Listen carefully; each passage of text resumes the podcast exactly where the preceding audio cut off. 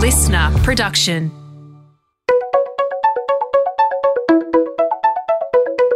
Hi, this is Paul McIntyre. Welcome to the MI3 audio edition.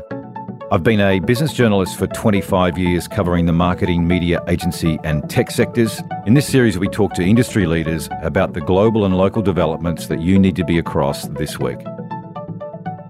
Well, how does a widely regarded former CMO of a blue chip financial institution go jumping into a blue chip media company to take charge of building direct to consumer revenues? Think subscriptions, not advertising.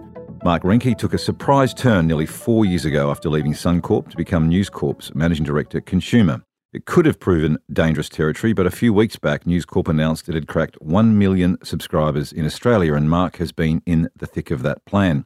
But it's all about to get very interesting, isn't it? What happens to subscriptions, new and existing, for instance, as economic conditions tighten? We've heard plenty of banter around the early, sobering signals for Netflix, Stan, and all those other sexy video streamers that might be facing more restrained subscription growth, perhaps declines for some. But is it the same for news based subscriptions? The answer might surprise you. What we do know is that as media companies try to diversify revenues away from the ad market and understand their audiences as customers, with new revenue opportunities, they have to build new capabilities like tech and CX or figuring out the purchasing propensity for different products among different audience groups and developing journeys and experimentation programs to convert them into paying customers. Sounds all very sophisticated, doesn't it? It's not something most publishing companies have historically cared for, but it is becoming urgent. So, joining Mark Reinke on developments in the Australian market is a global view on subscription trends from the APAC General Manager for Piano, Tim Rowell. Piano has circa 3,000 media titles globally using its platform to drive subscription programs, and Tim has some fascinating content consumption trends and common audience behaviours that will challenge many of our perceptions. But enough from me. Uh, welcome to the MI3 Mics, Mark and Tim. Mark, let's start with you first. I've been waiting a long time for this, very patient. News Corp in Australia has just belted through 1 million subscribers. There's no small feat there. But before we dive into the media business, Let's just get to sort of the marketing thing first, which is how was it jumping from a long career in marketing to running a unit of a big media company, reinventing the product every day? I think you mentioned the other day um, has been an eye opener. But what happened? How was it, Mark? And welcome. Well, firstly, Paul, thanks for having me. I think I would say it's certainly been a significant challenge, a big learning curve, but exactly the challenge I was looking for. Right. I don't think there's any better arena to test yourself in than media. And I say that because consumers and consumer habits are changing really quickly. The formats and platforms that, that are prevalent uh, are changing quickly. The business models that monetize those are changing. So you need to be very entrepreneurial. And what I, I've really enjoyed about News Corp is that space to be entrepreneurial. That cuts both ways, though. Uh, I think in this in this business, the the truth of performance is stark. So there's nowhere to hide. Right. So you know you, you understand performance very clearly. But what's been really good, I think, Paul, is uh, having a CMO background allows you to really go back to things that you know while the world's changing. If you focus on on on some of those core things, they'll stand you in good stead. And in my case, I think that notion of running a portfolio of brands, which was really helpful at, at Suncorp and equally so at News Corp, with well over 50 brands from Vogue to The Australian, from Delicious to to wagering brands. Mm. You know, you've, you've got to have a discipline, I think, to do that. And I think to be able to find growth from your core audiences and segments, but also find new growth also important and to, and to innovate around customer and user experience also been a big part of the journey so far. So it's been a big learning curve and a big challenge, but incredibly satisfying. Well, it's it's I don't know. I mean, my, my view would be it's, it's fairly competitive in the media sector, right? It's um, but then you know, any different in terms of the intensity of that versus say financial institutions, which it's a little bit more regulated. You have got some big players. It is it is competitive, no question. But media any different? What is different about it? Uh, media is, I think, a set of industries. It's not one industry. Mm. A set of industries, each going through incredibly torturous transformation. Mm the the business models are changing, entirely changing. That's not so true, I don't think, in financial services, and and that's because media is increasingly global.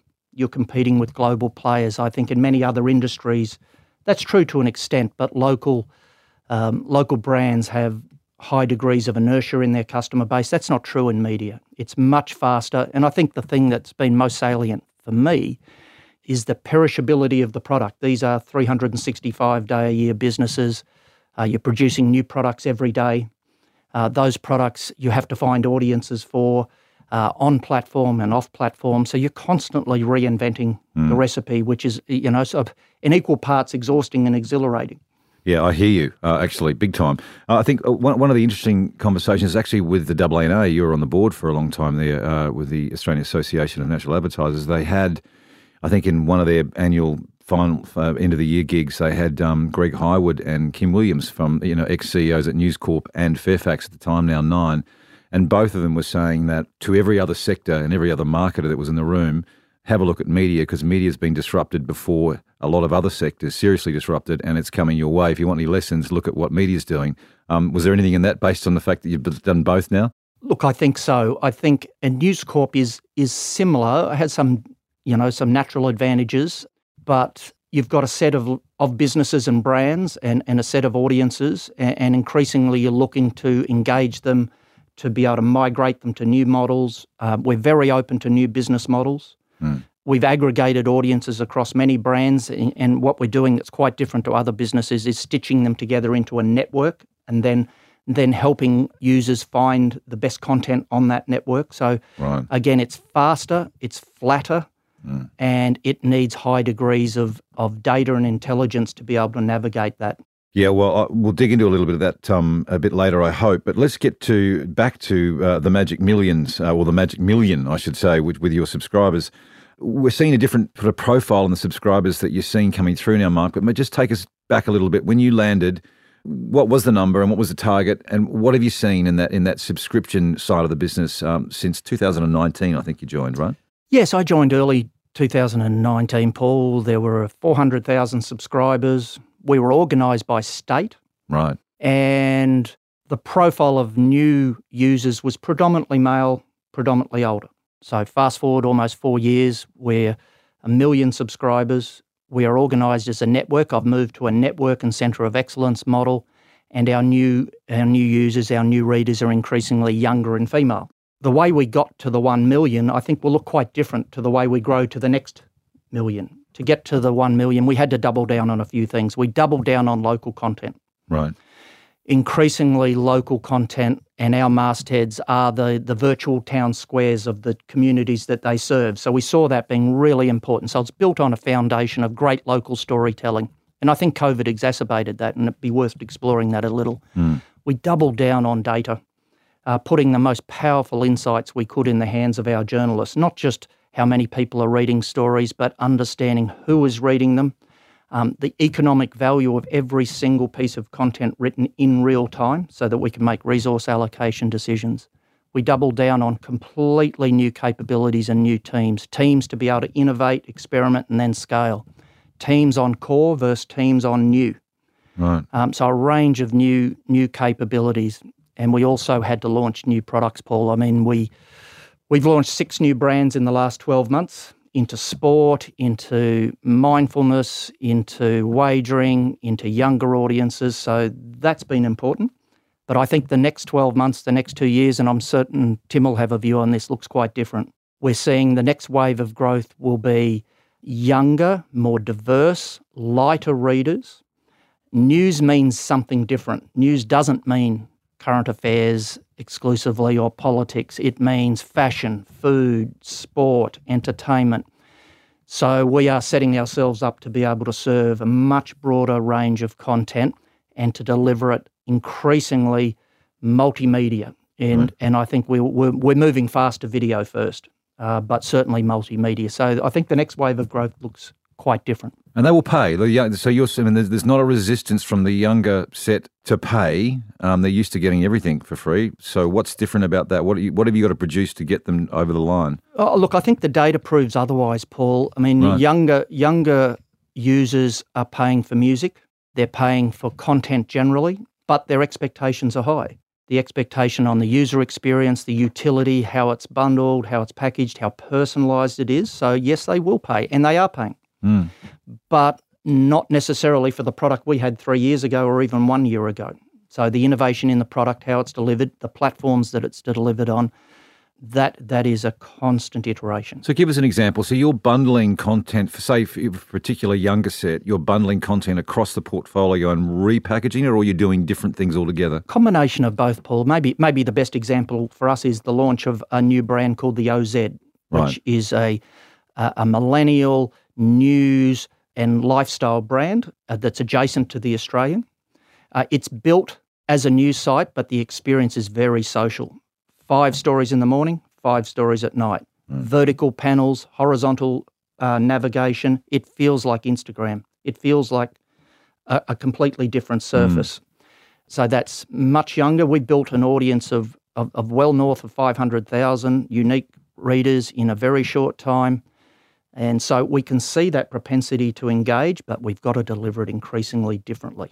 500,000 readers and not all of those. So you convert it, you- there's some sort of uh, journey to subscription conversion on that? Correct. Yeah. Um, right. And 500,000 in how long ago did you launch it? Six months. Six months ago. So is that pulling from what was conventional younger Australian readers or are they completely new to the OZ? Uh, completely new. Right. Completely new. Wow. Okay, so listen, uh, there's a lot more to cover, but I just want to bring in Tim now for a global view. Uh, Tim, you you've got, as I said at the top, what nearly three thousand media titles that you're um, you got visibility at least on some of the macro trends. What are you seeing, Tim, at a global level on subscriptions uh, generally? I mean, it's been fascinating listening to Mark because the way he's articulated things is is really a reflection of the way that the market is going globally. I think if you step back for a minute, what's really happened for news organizations is they have shifted from a newsroom determining what they believe a reader is interested in to then certainly since say 19 the mid 90s newsrooms being focused and obsessed by the volume and by page views because they were chasing an advertising model. And actually, everything Mark has outlined in the last five minutes is really focused on understanding the customer and then developing a product that interests them, that is serving a specific need or a function that they have or believe they have. So it's that phrase, isn't it? News you could use. That's Right. really what subscription models are now built on. And so those big macro numbers, uh, though, Tim, you talk about it. You was a volume game, and it's no longer. What What do you mean by that? And what do the numbers show that substantiate that volume ain't the play for subs? you know, it's interesting. If if you the, one of the benefits we have is with three thousand titles on our platform is we see the aggregate data. Mm. So we see the behavior of users. We understand their consumption habits. You know, the number of page views they consume. In effect, we understand their loyalty to a brand. So so we aggregate a lot of that data. And what's clear is seventy percent of the users to most of most websites worldwide just read one piece of content per month. You could argue they're an irrelevance because they're not loyal. They're not the heart of that business. And you shouldn't really worry about them because conversely, the, the sort of the other stat is roughly 9 10% of users are consuming 80% of the page views. Hmm. So it's really that 10% of the audience you really need to think about. That's where you will be able to develop additional revenue streams. That's where you can develop subscribers from and and I think that has it, you know when we play that stat back sometimes to certainly people in editorial roles, it makes them sit up and take notice Mm. because what they can then see is they can focus their editorial strategy on a particular audience and then develop that in a way that serves their needs and, and arguably actually enables editorial teams to focus their workload.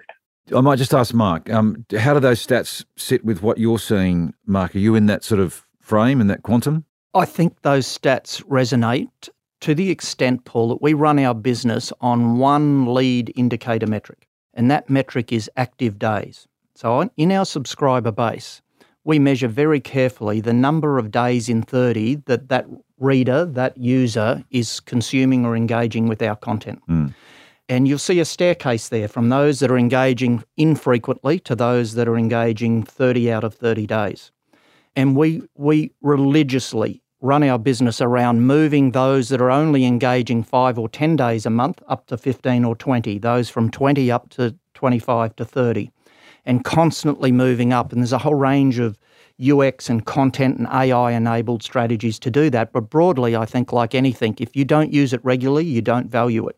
And building great reading habits is actually a, a great blend of art and science. Mm. A lot of science and psychology with amazing technology to deliver elegant experiences that introduce me to topics that you know I'm interested in, but supplement that with the breadth and serendipity of things I, I discover myself. Mm. Mm. And to do Yeah, that, it can't just be reading. It's it's increasingly listening. It's increasingly watching content. It's newsletters. I mean, there's just a as you get bigger, the proliferation of needs grows, and you've got to have different strategies to be able to execute at scale, but in a personalised way to move people up that curve. Because otherwise, uh, they won't be a they won't be a subscriber for very long. that staircase probably starts at around five active days from the data we see. It's when people hit that level, you know they have an interest in in what you do.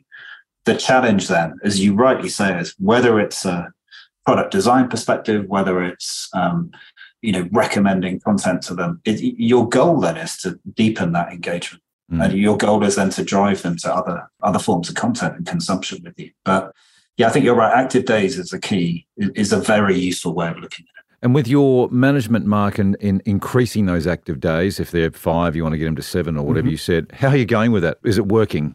What percentage of the base is moving to increased active days of, uh, in a month? It's a constant process, Paul, because you know you're bringing more and more in, and typically when you bring someone in, you've got about 48 to 72 hours to build the right behaviour. Right. If you don't get those first 72 hours right, honestly, our data shows the chance of you moving up that staircase is is quite low. Mm. So there's a lot of effort early. This isn't a uh, buy a product and, and set and forget. It's uh, introduce your new user to the best of your network. And increasingly, what we're seeing is breadth matters. We, we run a, a model which is uh, recency by breadth by depth. Right. So bringing you back regularly, Yeah. breadth matters. If you just read one area, the chances are you won't get up that staircase. But if you're reading sport, uh, some fashion, some um, food content, you know that that utility that comes from this product starts to really resonate. So so much of what we're doing is trying to, on a, on a recency basis, through things like alerts on apps or newsletters delivered to your inbox every day, introduce you to a broader range of content and then then give you the space and UX and, and the customer journey to be able to discover within that content deeper, you know, a deeper reading, listening, or viewing experience. So Mm. it's um, it's a lot of work, Paul. You're, you're, you're never finished, and, and the bigger you get, the more Yeah. Yeah. the, the more effort you have to put And in. there's a lot of work, you know, if you think about everything you talk about with CX and tech stacks, there's a lot of work in the journey mapping there um, and segmenting. So we might try a bit of that, get into that a little bit later. Tim, I just wanted to ask, you know, how does that fit? How does Mark's uh, stat or observation that they've got whatever however many hours, up to 40 hours, I think, Mark, you said, uh, to get it right. You have this other notion, Tim, which is about sleepers. And sleepers are, are subscribers. Well, you tell us what sleepers are and, and what their behavior patterns are like. it, it was one of the more interesting pieces of data we pulled out of our aggregate data set was was actually if you looked in any given month a very high proportion of users weren't consuming any content at all These are subscribers, And- right? They're paying money. yeah subscribers yeah they're paying money and they're not logging in and they're not using it it sends ripples of fears through um, you know editorial teams because they're going hold on but but why are they not consuming anything? Yes. How could they if not you read look my at it over a stuff? three month exactly. And then you look at it over a three month period and you do see that they do come back and they engage and they consume content. They use it when they need to. And i think again it's this shift in understanding how readers behave. There's always been an obsession in news media that there is a correlation between loyalty and volume of consumption you know and, and that that user has to come back every single day and consume loads and loads of content there are many reasons why someone will subscribe to a news service. Quite a lot of that, and, and one of the key ones is they have some kind of affinity or loyalty to that particular brand. And at a time when they really need trustworthy content and content that they believe to be of value, they will go to that brand. I think that the pandemic accelerated that trend to a large extent, you know, and I think this is why we saw subscriptions grow so dramatically in the first year of COVID. 70% or something, right, on, on aggregate, Tim? Yeah. Yeah, we, we, we saw really, really significant increases. And, and look, part of that was because if you look worldwide, people were just starting with paid content models. You know, there were early adopters of right. you know, reader revenue or subscriptions, but but many major brands were really starting to push it in 2019 and 2020. And COVID came along and suddenly those those numbers accelerated. But I, you know, in many ways, I I I grew up in a household where we used to get six newspapers every day. We that's a really strange behavior. Yeah, that's not common. Yeah, for most of the public, they they have one newspaper that they trust mm. and they had that delivered at home. I think what happened between say 95 and you know 2012, 2014, where everyone was going for growth and page views and you know volume of content. I think that sort of loyalty to a brand slightly dissipated because people were just consuming news on whatever site they could get from you know going through a google search. A lot of that behavior has changed. There's a lot more direct, directly going to a brand to a brand you trust. And do you know what? People don't have the time anymore mm. you know to read as much as they were before. So i think you know that brand affinity is a really no, it's a good know, point. So what, what, percentage, Tim, uh, you know, of the base and aggregate, the sleepers, are they, is it 10, 15, 20% of a subscription base? It can be well over half in any wow. given month. Really? Yeah. Yeah. How does that fit with your data, Mark, which is saying that in the first 40, and tell me if I've got the right, is it 40 hours you give yourself before? To, Seven, 72 to build 72, a habit. right. 70. So how does that correlate? What do you make of that sleeper stat? Look, I think it's fair to say, to Tim's point, there are very, there are different modes of consumption and there are different patterns. If you map those modes of consumption, there are those that dip in and dip out. We certainly don't see sort of half or anywhere near that that I'd say we're in the sleeper segment, but you can see those that are uh, I'm on the bus in the morning, I'm just going to dip in and get the the content that I need, or I'm a sports fan on the weekend and I'm going to look at you know the the depth of content around my team. So you can start to see those modes, Paul. So all of those, though, I think our experiences is ultimately we're in the business of habituation. Mm-hmm. We've got to build a product so good that it is habit forming and worth every penny that you pay for it. So there are different modes of habituation. Doesn't mean you have to be consuming huge amounts every day, but ultimately, um, our experience is if we don't build value into some form of habit building mode, you won't keep the, the product. Mm. Okay. Just to that point, though, on Sleeper Tim, I, the classic for me is the information out of San Francisco, which I've been a subscriber for for mm. however long, and it's not cheap, let me tell no. you. But I, I, I can't give it up, won't give it up. But do I read it every month? No, I scan, mm-hmm. um, but I'll dip in. But I don't want to give up the access because I know they do some good stuff. So I'm, I'm one of those, at least in one example, in a B2B context. What I wanted to ask both of you about is let's fast track now. So we've had a little bit of historical stuff. It's COVID was great for your subscription business too, Mark.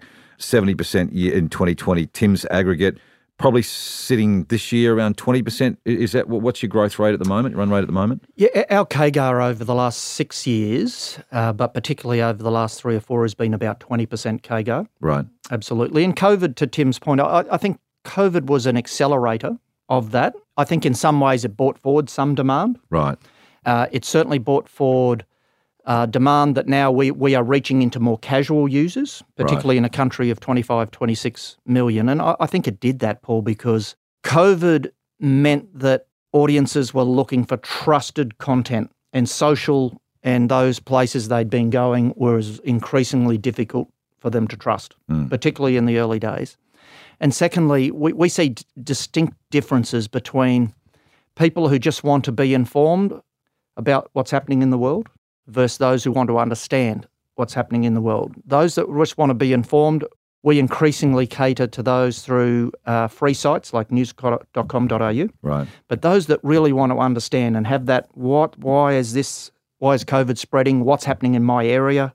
Those sort of things, they're more likely to subscribe.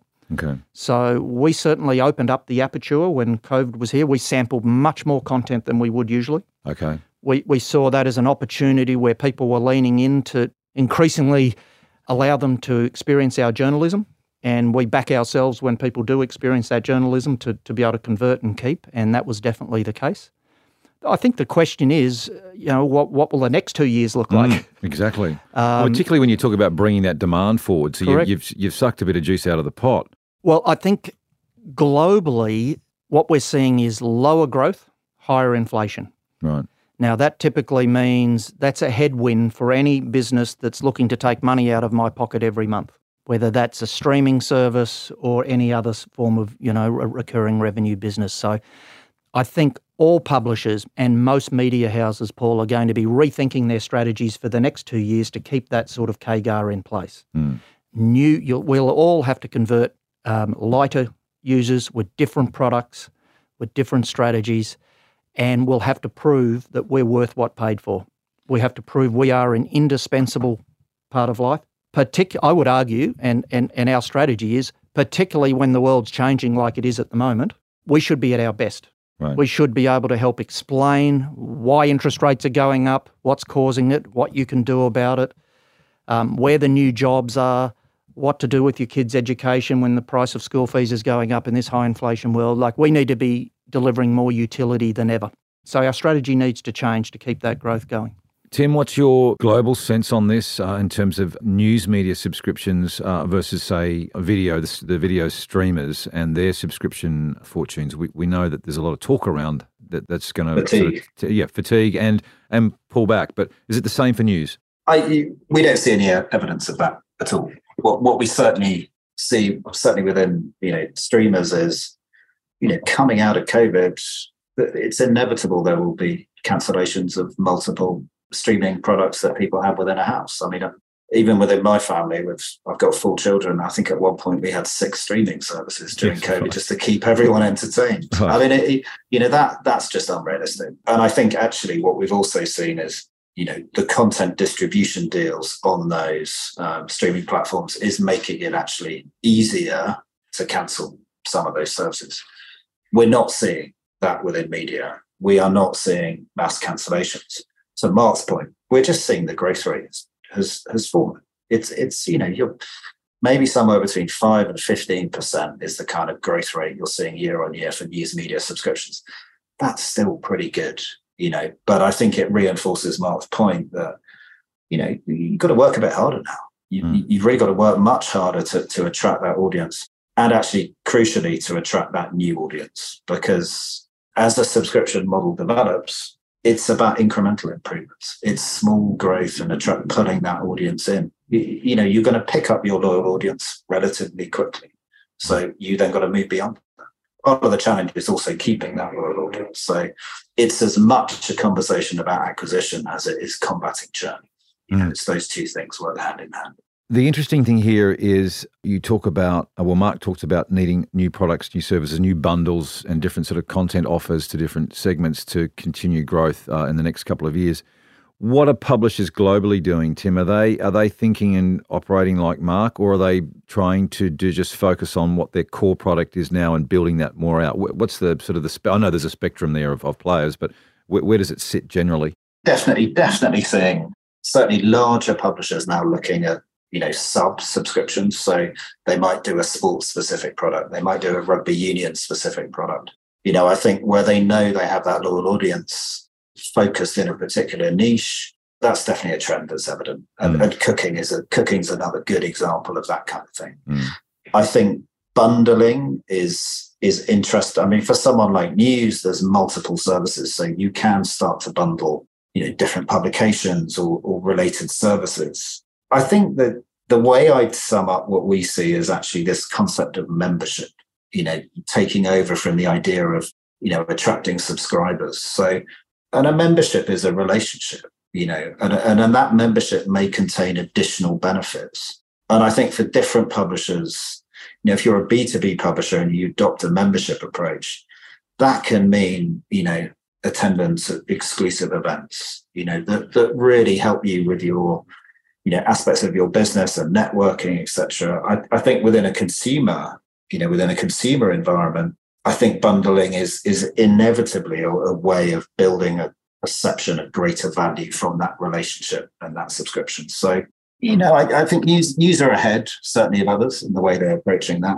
But yeah bundling is key And so, um, Mark, we all talked, um, I don't know, whenever it was earlier, about sort of what new products look like for News Corp. And you pointed to what the New York Times is doing around cooking. Tim mentioned cooking, but New York Times is doing some cooking based and puzzles and some things. So, what is the next two years? What is new products? What could they look like? And what are the, you know, you've hinted at younger and more and more female, but what are the, the focus in terms of audience and products? What could be in the next couple of years to keep that growth going? Paul, at the moment, we've got a long list of right. about 20 potentials. Uh, they would all fall into the category of what I would call uh, deep niches. So, deep enough to be economically viable, uh, passionate enough to be have a propensity to pay and mm. engage mm. and stay. And they would all be what I would call less for less products. So we, we size these products so that they're economic for the consumer to buy and for us to produce. Right. So they're not like a normal news product, which I describe as an all you can eat. It's got everything, it's curated for you, there's something for everyone. We've launched six in the last 12 months. What are uh, they, Mark? Just run us through those quickly. So we've launched a local sports streaming business called right. KTV, Community TV, because we see the power of local sport, uh, very important to local communities. So that's literally the local what school and club. We are broadcasting thousands of hours of local streaming. We're writing content around that, previews, reviews. We're profiling the future sports stars of tomorrow. Mm. And that's an entree into our you know, our broader mastheads. All all of these are are designed to either add value as an add-on to an existing subscriber or to go and find a new audience. Right. So KTV is an example. The OZ yes. uh, we've touched on. Code Sports is a sports-only subscription because young male Australians are following more sports than they ever have: NBA, NFL, EPL, Premier League, and you have to go to so many places to find that content. We've launched that. That's that's that's proving very successfully. Two wagering sites the stats behind sport. We've launched a new brand called Code Bet, which is deep statistics to help you understand the head to head stats and, and potential for one team to win over another. And then uh, a puzzles mind games product called Brain Gains. Outside of that, then, Paul, we're looking at a long list of others. And we can stand up a, a very economic, profitable business for a, an audience of, uh, you know, north of 30,000. Right, right, right uh, because what we're doing now is we built, we spent the last three years building the stack, getting right. a common stack, and now we can stand up new new opportunities on that stack that have the benefit of scale that you know that we've put so in place. So just to be clear, when you say an audience of thirty thousand, that's a subscriber, Correct. a paying subscriber Correct. base of thirty thousand um, is viable. Correct. And that content that's feeding those different products you've got now and the ones that are coming, how much of that is repurposed? How much of it is is originated? Well, I think that's the skill, Paul. I mean, we we if I take Code Sports as an example, our sports product, it's it's broadly a third, a third, a third. A third from our existing sports network, a third bespoke long form special investigations, a third that we take from the New York Post, the Wall Street Journal, the Times of London. And we, we have some we have the best NFL and baseball writers anywhere in the world in the New York Post. We have the best cricket writer in the world, Tim in in, in Athens and, and, and those guys in in, yep. in London. So you put that together, you deliver it in a completely different experience.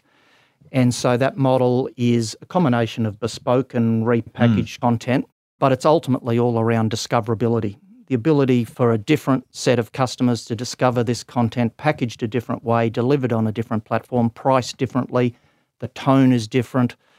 So yeah, there's a lot of work. So it's not just a, you know, bang a few things together from across the network. But we can see that in, in a range of new areas from food to fashion to finance. There, we've got a whole range of, of new verticals that we're looking at. But we're increasingly trying to to experiment, Paul, before we pull the trigger on these things. Yeah, and I was going to say, how much testing do you do? But um, if my quick maths is right, Mark, it would mean that if you've got twenty in the long pipe mm-hmm. at thirty thousand each, that mm-hmm. gets you to six hundred thousand. Is that right? Well, 20, we won't be launching 20 in the next few years, Paul, but we'll launch two or three a year every year. Right. So the question, I guess, is you went from 400,000 to a million in 4 mm-hmm. years. Mm-hmm. No question um, there'll be people going, do it again, Mark. Let's get to the next mill. How feasible is that in what, in what time frame? I think Tim's point is the salient point. I'm not really interested in 2 million, 3 million. What I'm interested in is amazing journalism, packaged well, sustainably, consistent growth, rather than I got to say, it's a very impressive way of not answering the question, Mark Reinke. Well done. More than a million, Paul, but you know, we we we it has to be sustainable. Yeah. Uh, so with all that, Tim, what what do you make of everything you've seen there from Mark at a global level? Well, it, it, I mean, listen, it's it's interesting. In, in, a former life, I worked at the Telegraph in the UK, right? And the engine room of profit for the Telegraph was the Saturday newspaper, and the it wasn't the news section; it was the lifestyle sections, which the Telegraph essentially invented. So travel, gardening, lifestyle, um, motoring. It was those sections 30, 40 years ago that brought in advertising money. Mm. And I think you know, one of my roles actually was once head of lifestyle at the Telegraph, and I, you know, and we were looking at ways in which to drive additional revenue.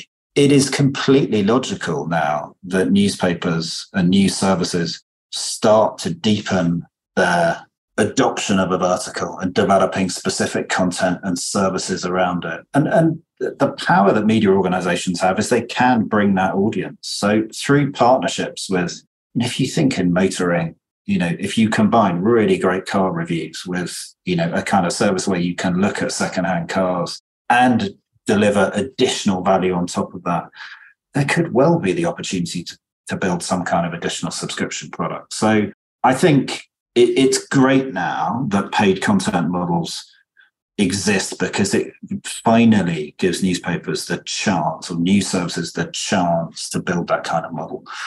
From an advertising perspective, it was always a challenge. Um, but I think there is certainty now um, and a degree more confidence in, in reader revenue models. It's much easier to build a business when you have some forecastable revenue that's clear from, you know, recurring payments. Mm. Um, I mean, I, I'm, you know, globally, it is remarkable how similar every country is. So, so I look after APAC. Obviously, that includes Australia, but I'm based there in Singapore, and, and we see the engagement data.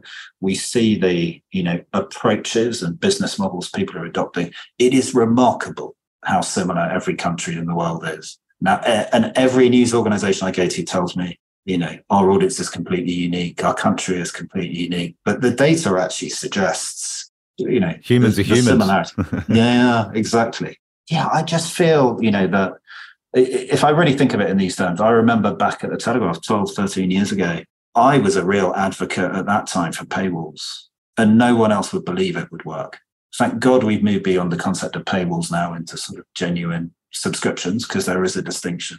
But I, and I you have to go. You right. have to go there as, as you know. Kudos to News Corp for doing that, right? So you know, it was News Corp that really sort of put that, took the leap, and you know, derided at the time. I sort of remember there's lots of debate around that. I don't know if you know where you were at the time, Tim, but it was a big bold move that no one had done before and created a category, really, didn't it? In, in news, at least for subs. Completely. I think all credit, really. And, you know, I, I was at the Telegraph at the time and I was like, we need to do this as well. Mm. Everyone else disagreed with me. But um, there we um, go. But again, you were right. Let them know. I'll, I'll let them know. How about that? Tim, we're talking about news and text, although what Mark's talking about in subscription for news publishers goes really broad. What about audio and what about you know audio and radio and and podcasts in terms of subscriptions? Is there is there movement at that station yet? Because it sort of seems it's got to be lingering there, looming for something. Yeah, I, I I think it's a really really critical part of building a relationship with the audience. The, you know, the engagement levels, as you well know from audio products, is is way greater. I think the challenge is a technical one at the moment in that, you know, the core audio platforms for podcasting in particular, it's very hard to run a subs model through them. The way that Apple operates it, the way that other platforms operate it, it's very hard for a publisher to a include it within a subs model or b derive their own subs revenue from it I think it's something we've consistently looked at and tried to find ways to, to fix, but it, it's challenging mm. because ultimately the distribution is happening through someone else and they want a cut of it, mm. you know, and quite a large cut. You got any thoughts on that, Mark? Yeah, it's an interesting topic. I think we have seen two sides of this model. Audio is a very important part of our subscription proposition, and I think it's best evidenced through The Australian. The work of Hedley Thomas mm. on incredible pieces of investigative journalism like the teacher's pet, yeah. which just you know eventuated in the, the, the jailing of right. Chris Dawson after almost 40 years and changing legislation. The night driver, Shandee's story, which Hedley's pioneered there, is something that creates incredible engagement for the readers of The Australian and, and has been to date predominantly only available on the Australian. Right. So it adds a lot of value. And we, are talking uh, like significant streams and listens, millions. Millions, yeah, Paul. Yeah. Um, on a global level, this is significant. Mm. Uh, we've, we've started strategies such as windowing. So we give our subscribers the first look at, you know, 24, 36 hours ahead of anyone else. And then we'll sample some of that the other side of the paywall so that you start to sample. What I love about podcasting, particularly investigative big pieces such as, as Hedley's, is it builds an amazing – habit where I come back for the next one to drop. It's immersive. Mm. But there are other models. And interestingly, Tim, today, only today, we launched our first ever audio subscription product uh, with Apple. It's a true crime franchise called Crime X. And this is our first attempt to take all of our audio content that's in the true crime space, repackage it again, yeah. and go find a new audience. So this is audio only. And really, what I'm trying to get to there is an international audience, not just an Australian audience. So we've built the product, we've built the brand, we've worked with Apple to be able to find a pathway through with them that, that allows us to fish in a pond that's hopefully And they're showing some flexibility, is Apple. That's very impressive. Well, look, uh, to be fair, we, we built a strong partnership with Apple, mm. um, and, and there's no doubt they, they know audiences, they know UX, and if you can you know, find a, an area of common interest, which we do here, they're a great partner. And so, is that content all Australian for the global audience, or are you pulling? So, yeah, how do, how do you pull a global audience? Is Australian content good enough to do that? It is absolutely good enough. True crime as a genre mm. travels. Mm. You know, the the incredible story of the teacher's pet, or of the bikie wars in Sydney, yeah, or of Lawyer X in Melbourne. Yes, you know right. those those stories could be in Washington, they could be in in London. Um, they travel. Not everything travels, mm. as we know, but but we think um, this does. But it needs to be packaged differently. We we will learn from it, Paul. I, you know, I don't know if we'll get it right, but these are the sort of things we're experimenting. But there is a, with. I mean, you're right. There is, a, and Tim hinted at it. There is a difference here, though, Mark, in terms of your audio and podcast product, is that you are aligning with an with another platform, whereas a lot of your own stuff, your subscription stuff with your text and your news media, is you you are the platform, you're owning it. So there's a, there's a divestment there uh, of control and visibility, I guess. Look, I, I guess, Paul, we, we see that we audio is a critical part of our subscriber proposition. That's on net, on platform. You will only find it there. But we've got to find new audience as well. So we're, we're trying to really get the best of both. But you're dead right. Look, ultimately, you're on Spotify or you're, you're with Apple, yeah. and and you know there are there are strings attached to that this is about new audiences though. And you know if i take my children you know 19 17 15 i, I don't think they've ever ever gone to a news website genuinely. They get their my daughter gets all her news from tiktok keeps on showing me stories on tiktok you know and and my, my eldest son who's at university now you know he's an avid podcast listener. And i think this is about flexibility of the model and about finding those new audiences and understanding what they need and building something for them. I, I think it's exactly the right approach. It's a great point, Tim. I mean, in in our core audience, the uh, one of those would be the Daily Telegraph. We have built one of the most impressive, I think, new audience plays there that I've seen in a while, built by the team in the newsroom, which is a TikTok strategy behind the scenes of the Bikies Inc. Uh, war in Sydney, and the engagement of that, Tim, has been something phenomenal. Yeah, it's right. young, right? This is how people are, learning about why crime is, why these crimes are being committed, who they're being committed by. But it's a TikTok first strategy, behind the scenes, see the story as it's unfolding.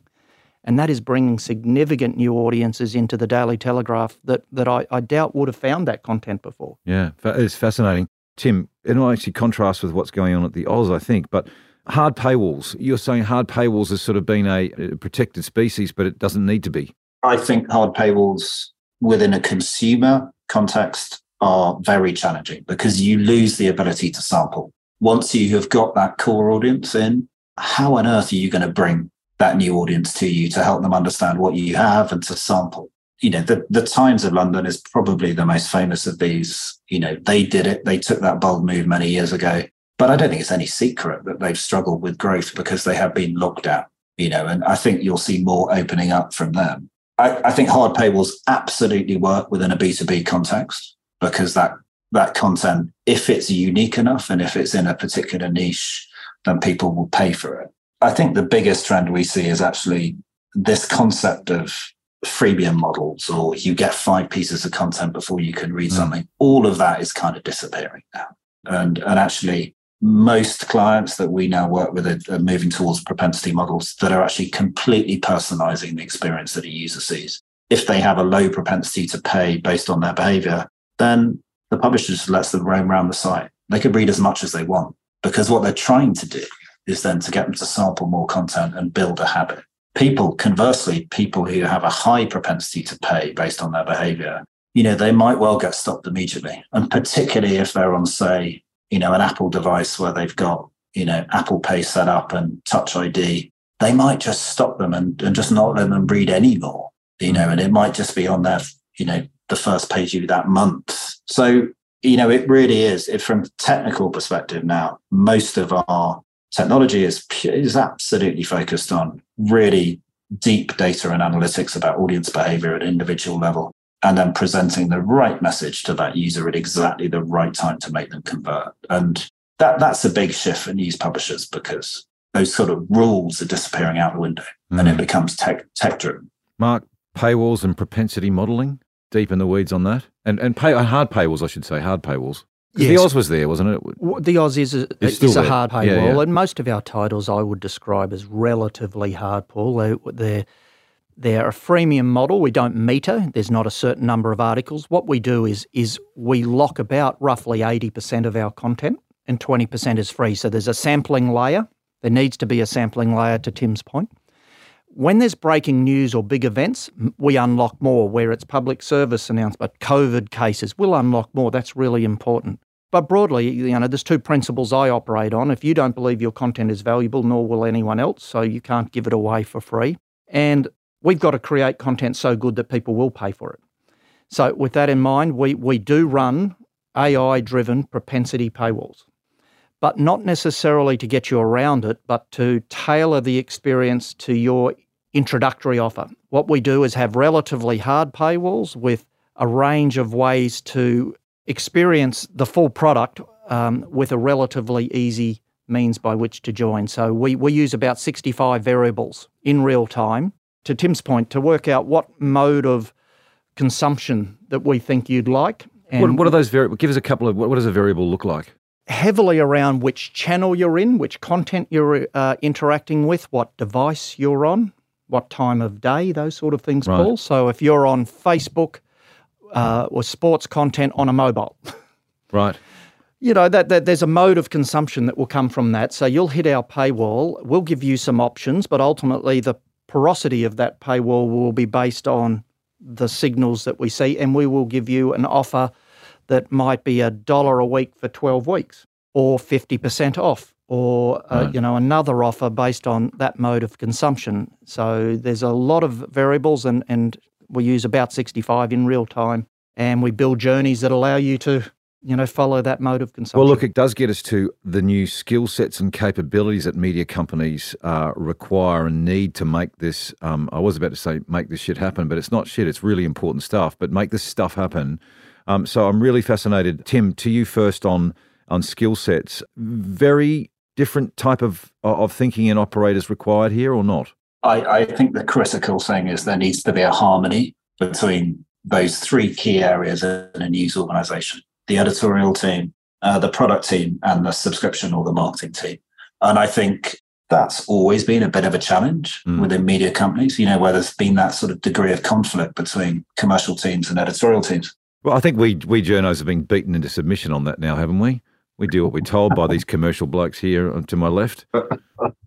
um, I think, but yeah, that's probably partly true. Slightly I think the other thing is this. It, it's it's also you know this is a data driven thing mm. you know, and I think that is a new skill. The the analytics team at a media company used to be a bunch of guys who sat in the corner and no one really spoke to them until the monthly report was due. Yes. I think now everything is dependent on data and editorial teams are looking for insight into what they should write more about and what works and what doesn't. The subscription team are looking at, you know, little I think percentage points where they want to drive an improvement. And that's, you know, it, it, it's those skill sets are unfortunately in demand in pretty much every yes, right. Now. Multi-sector, and, right? Yeah, and I, I, think that's a challenge. you know, for media companies in attracting people and making it exciting. I also think product is a challenge because it's ever more digital, ever more, you know, complex what needs to be constructed. And again, those those skills are in in large demand. But you know, I, I have seen a number of sort of my contacts on LinkedIn pretty excited actually. There've been layoffs at all these tech companies over the last uh, right. three months right. because they, you know, we can pick up some good There's some good there, talent but, there. Yeah, the talent market's yeah, yeah. back. Um, h- exactly. How about you, Mark? Um, so it sounds to me like you've, you know, there's some pretty serious stuff going on. A long way, by the way, from me as a younger journo with uh, subscriptions department. It's about you know newspapers on trucks and all that stuff. Very, very different. What have you have you had to build an entire team for this new capabilities? There's new teams across every part of the business, Paul, and and I think Tim's summary is a good one. I think if you break it down, in the newsroom, stories are told differently. You know, we think now, what is the best platform to tell this story? It might be video first, it could be audio first, but it's it's rarely one form. So that notion of what we call polymorphic publishing or multimedia storytelling, you know, that's that's a big change. Mm. We've just set up an entire digital news academy from scratch. We've done it with Google. We've got 300 people going through that that's their, right now. Part of their funding, is it? Part Correct. of your deal? Yeah. They, they funded it. We built it. And that's in our newsrooms, how to film a story right now. Um, so you become the, you commission the story, you film the story, you edit the story. Um, so that's really, that's an enormous change, Paul. So that's significantly different. Audience development. Where do hmm. I find my audience?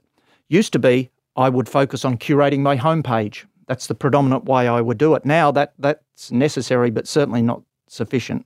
I've got to find audiences on TikTok, on Reddit, on LinkedIn, on Facebook, on, and I have to package my content. Even the same piece of content has to be packaged differently to find that audience on that platform. Mm. We have teams creating hundreds of pieces of video content a week that f- shows up on Google as a web story, shows up on Facebook as a reel. Right. Same piece of content, just edited slightly differently. So that's that's very different. I think Tim, your point around product UX, increasingly great content is at the core of this, but it still has to be packaged and delivered in a way that is thoughtful and considered and and does shift with the type of user um, that wants to consume that. So AI driven personalization is a significant part of where everyone is going. Mm. Not one to one, I would say, but modes of consumption at that level. You know, this mode of consumption, we want to shift both the mix of content and how it's presented. And I think the other thing that we're constantly looking for is the are the signals of tomorrow's audiences. Right. And we've we've built quite a sophisticated capability to scan and, and look for those conversations that are emerging but not on our platforms. And so we're we're looking for what the town squares of deep interests are today. Yeah. And whether we can satisfy those needs. So there's a whole range of new capabilities, Paul. We, how, many people are we talking about here to do all that across your portfolio?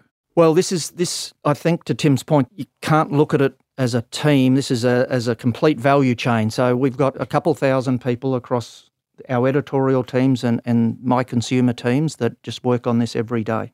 Mm got to ask you one question before we wrap this up, and is that uh, you know from my journalist colleagues, so you hear griping, and it wasn't just out of some of the stuff that News Corp was doing. You hear it from all over that journos now are being benchmarked on not on the quality of their story, but on whether they are converting subscribers from their content, and they're benchmarked on that. Is is that what you do, and is that changing? Was there a bit of that, bit of experimentation, or was it just journos being huffing and puffing?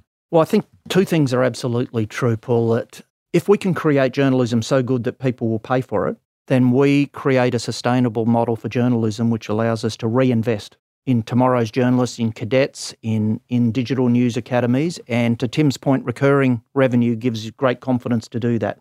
So I think all of our newsrooms really understand that. They really understand that recurring revenue models are a great path to reinvest in journalism. But what we've done is not so much focus on the what are the targets for subscriptions? Albeit, I'd be the first to say that, you know, we, we definitely have aspiration there. What we've done is put the power of that data in the hands of every journalist. And really what we're trying to do is bring our journalists, our editors, our section editors closer to their readers. So, yes, you can see how many people subscribe to an article. You can see now we've built the power to see who subscribed. Are they young, old? What demographic? What psychographic? Are they affluent or not affluent? What geographic? From that, you can start to work out how to create more stories that people want to read because every journalist wants to create stories that people see and read. That does not mean we don't do investigative journalism, that we don't really pursue our purpose, but it does mean that we do put that power, rather than keeping it in some commercial black box mm. up on another level in the building, we do put that power into the hands of our journalists so that they can see where their journalism is resonating.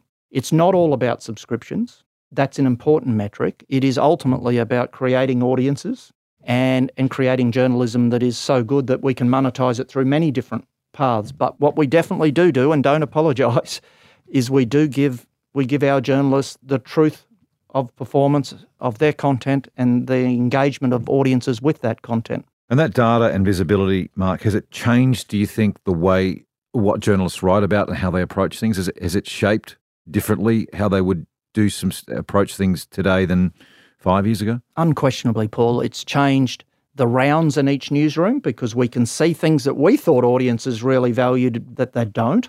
It's changed the curation, you know, more diversity of content. Uh, that's definitely been the case. I'll give you an example last week that I saw, Paul. We, we had a great story on interest rates and first home buyers. Right. And how to save for a home. And when the journalist was looking at where I go next, he was thinking about I need to do more young people getting into the market type journalism. When you have a look at the data, though, to says, that story, to that story, mm. it said actually the audience was actually older, actually about 60, 60 years old in this place. So what it was is the the bank of mum and dad. I was going to say parents looking for the parents kids, looking right? for kids. So mm. the rewrite of that story wasn't necessarily then helping younger people get into the market was right. Here's how we can help helping mum and dad help younger dad. people getting into Correct. the market. Yeah.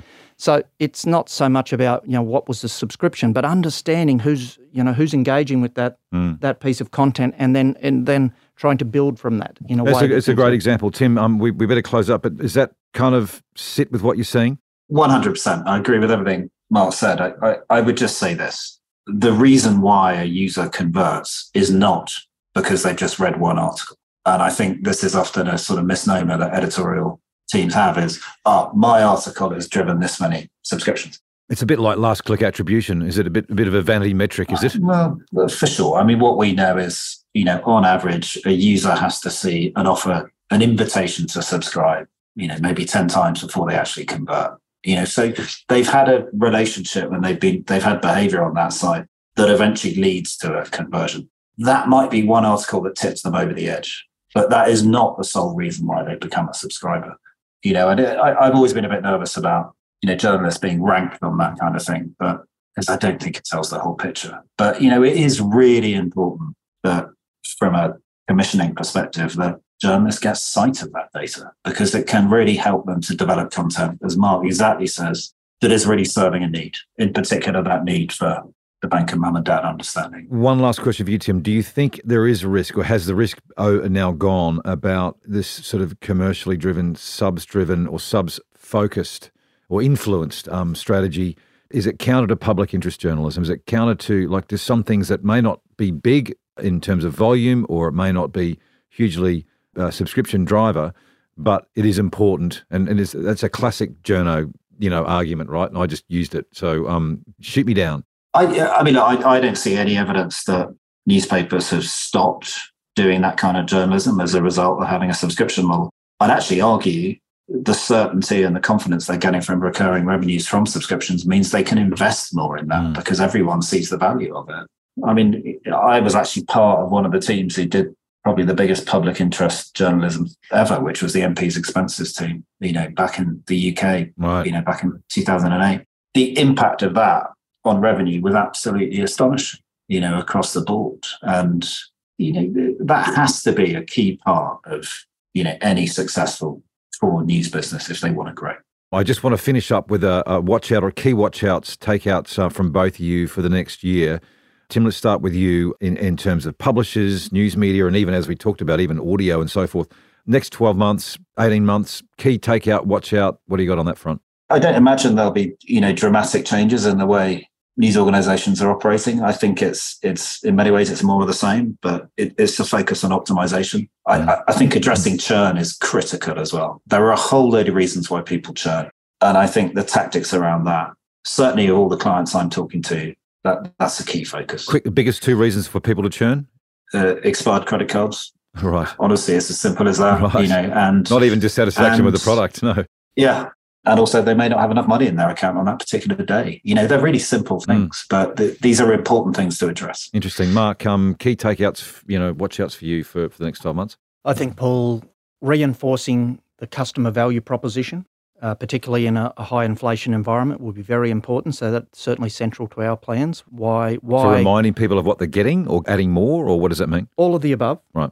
You know, making sure that you can live to the standard that is an indispensable part of daily life uh, number one. Number two, making it easy to pay. More ways to pay in a world that, as as you said, Tim, you know, credit cards maxing out are a very important part of what drives churn. So that's very important. We've got some quite sophisticated strategies there. And I think increasingly to serve the greatest possible breadth that we can to meet more diverse needs as we continue to grow and, and do that through a combination of low tech, human curation, and high tech, AI enabled understanding your your consumption habits and, and, introducing you to some serendipity and some really mm. you know some amazing breadth that you never would have found. Well, I look forward to uh, sort of circling around this next year and seeing how the humans go against the machines at News Corp. That'll be fun. See who's driving it. I think we have to come back next week for another three-hour episode on all this. But until then, you're relieved, dear listener. So, Mark Reinke, Tim Rowell, great conversation, fascinating stuff, and uh, thanks for the insights. Stay safe. This MI3 audio edition was presented by Paul McIntyre, that's Moa. Producer Nick Slater, music by Matt Dwyer. For more episodes, go to listnr.com or download the LiSTNR app and search MI3 audio edition to listen for free. LiSTNR.